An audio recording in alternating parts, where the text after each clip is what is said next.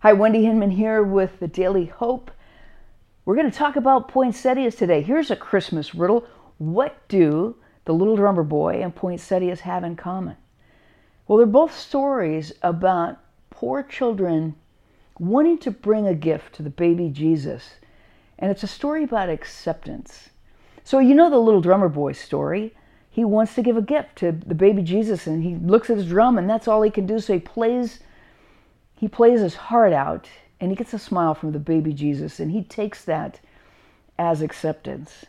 There is a legend in Mexico that a poor girl on Christmas Eve uh, wanted to come to church and bring an offering to the baby Jesus, but she didn't have anything.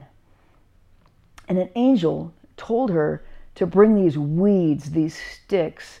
And so she just obeys and she goes into the church and they bloom into this beautiful red flower that some say symbolizes the star that was over Bethlehem, just because of the way the flower looks. But anyway, it bloomed into something beautiful. And the young girl felt accepted by God because her offering was accepted. Well, you know, I mean, it's just Christmas time when we look for those kinds of miracles, don't we? It just seems like there's something almost a Christmas magic in the air.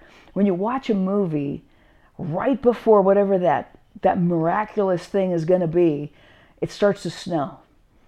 And the white Christmas is just this idea that it's going to be a great Christmas. Well, when we were growing up in Carlsbad, uh, my brothers and sisters and I, it didn't didn't snow in Carlsbad, so we had no expectation of a white Christmas. But we had a poinsettia plant. It was a bush in our backyard. It wasn't the hybridized kind. So, okay, so Paul Ecke down in Encinitas hybridized the poinsettia so that when it grew, it was it was shorter, uh, more transportable, and and the leaves would come in green and bushy underneath that great red bloom. But uh, the native poinsettias that were imported from Mexico, they're not native to Southern California but were brought up and grow well here. Uh, the native unhybridized kind were these bushes. They're just spindly sticks most of the year with these kind of, come on, you could do better leaves on them. But then when they bloomed at Christmas time, they were beautiful. And it was it was that moment. So my brothers and sisters and I, we would look out there, is it point, is it blooming yet? And for some reason we thought if the poinsettia bloomed, it would be a harbinger of a great Christmas. Something miraculous was going to take place. And and it bloomed almost every year.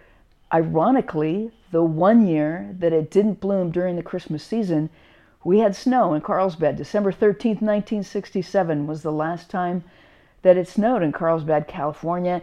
And I think the snow did something to our poinsettia, and we didn't, we didn't have a poinsettia year that year. But that Christmas miracle, whether it's the drummer boy or the little girl looking for acceptance, I think that is really the Christmas story. There's nothing in the scripture about poinsettias, but we take these these symbols that are tradition and we we just put meaning to it. So when you look at a poinsettia, think of acceptance and think of this verse in Hebrews 8 32. It says, He that spared not his own son, but delivered him up for us all. Jesus was given, the baby born to die, but delivered him up for us all. How shall he not with him also freely give us all things? Jesus is the greatest giver. God is the greatest giver. For God so loved the world that he gave. He gave Jesus, and Jesus gave his life so that we might be accepted in Him. So this Christmas, look at the poinsettia and think of God's acceptance of you, God's gift of salvation, and Jesus giving the greatest gift, His very life, that we might be saved and redeemed in Him. Have yourself a merry little Christmas.